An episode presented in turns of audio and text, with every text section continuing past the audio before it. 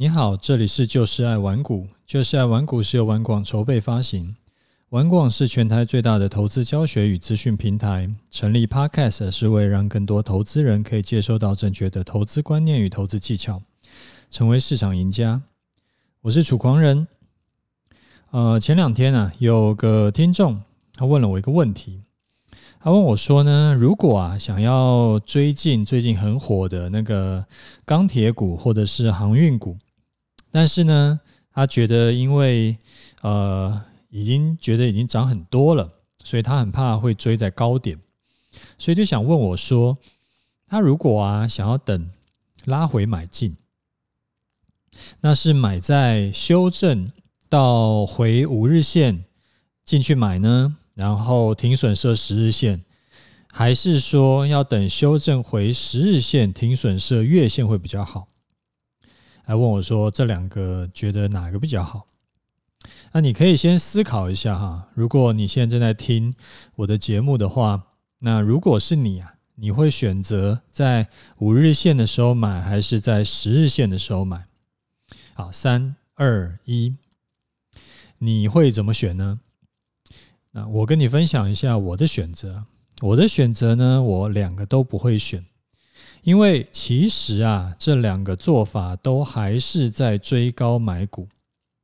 我自己是比较不建议在追高买股的，因为追高风险高嘛，这个是一定的。你想想看如果人家的成本是在20块，你买在50块。之后呢，随便洗盘一下，洗到40块。人家还赚1倍，但是你已经套牢2成了。所以真的是随便洗你就重伤了。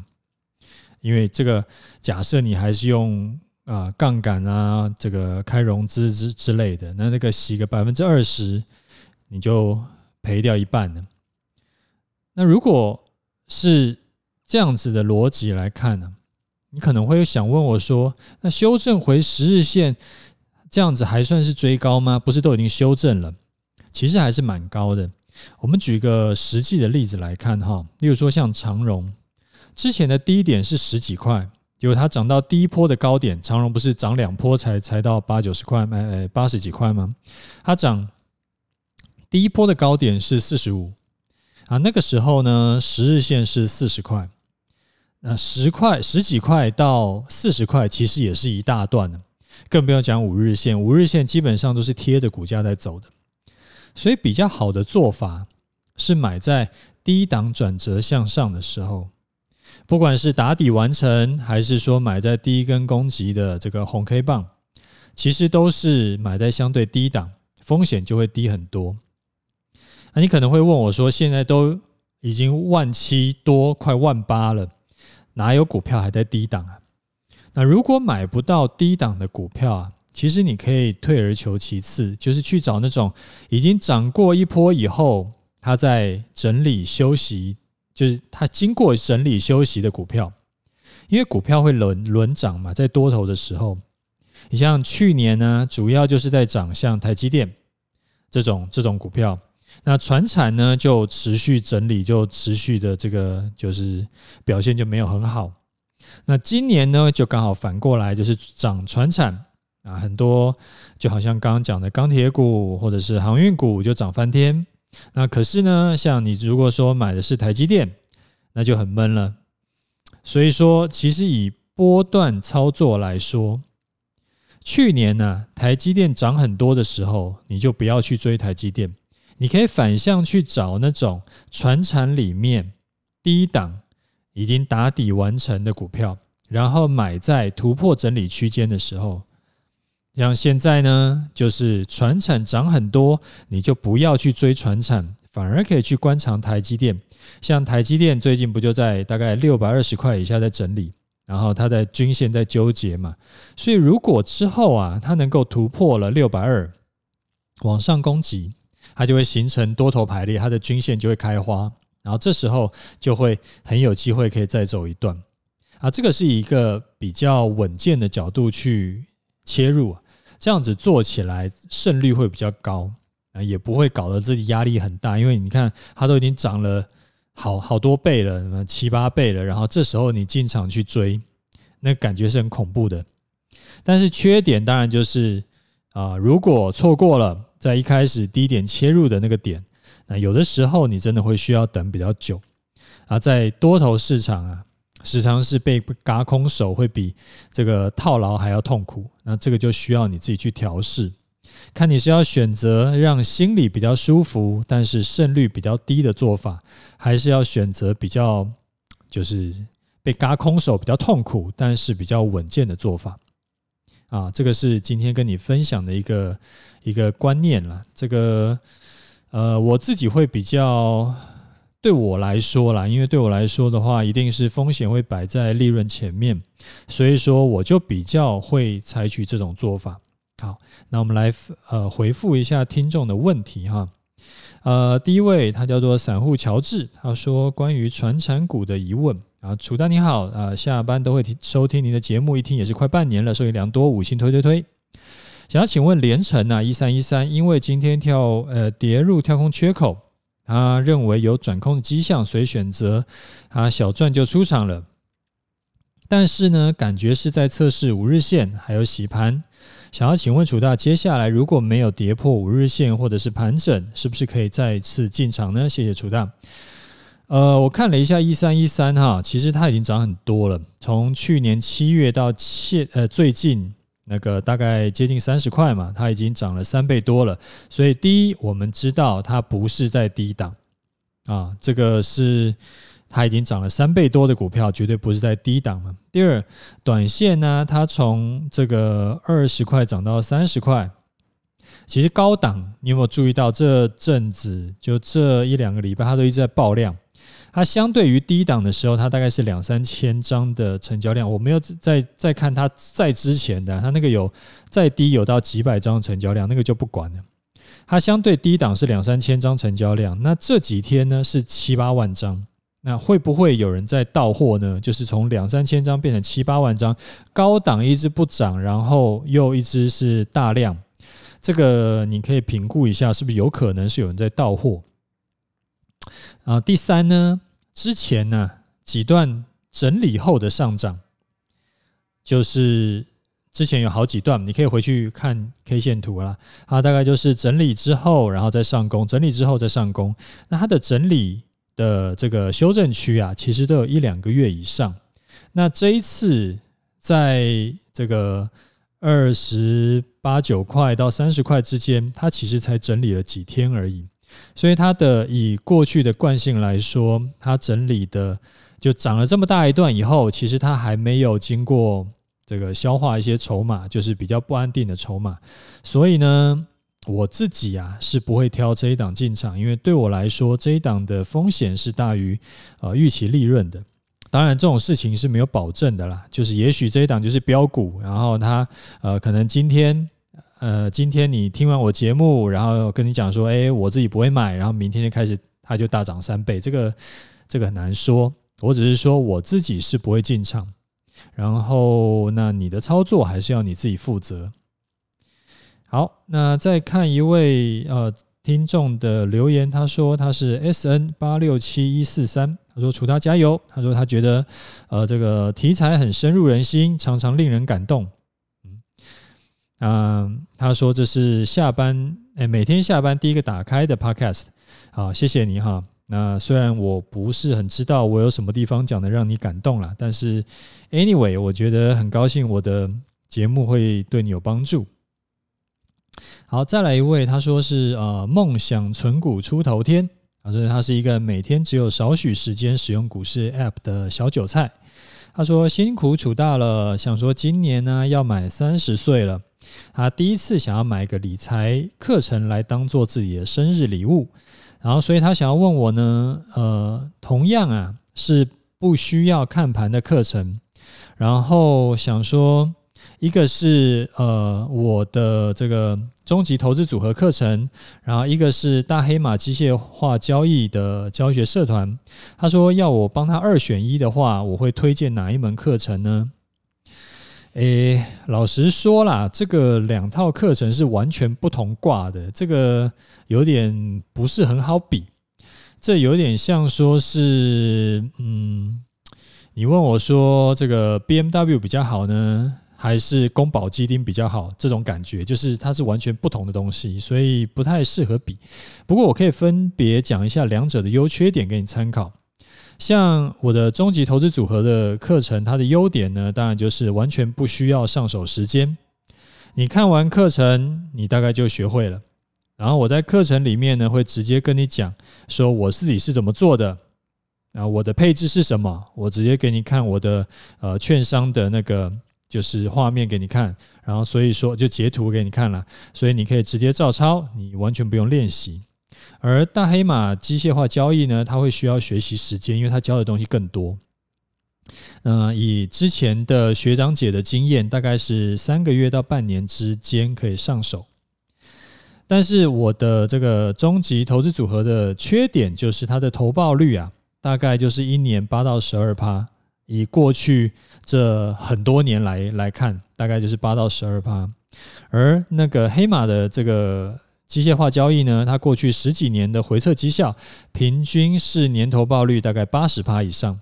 那以过去3年的10单操作的绩效是每年获利 100% 以上。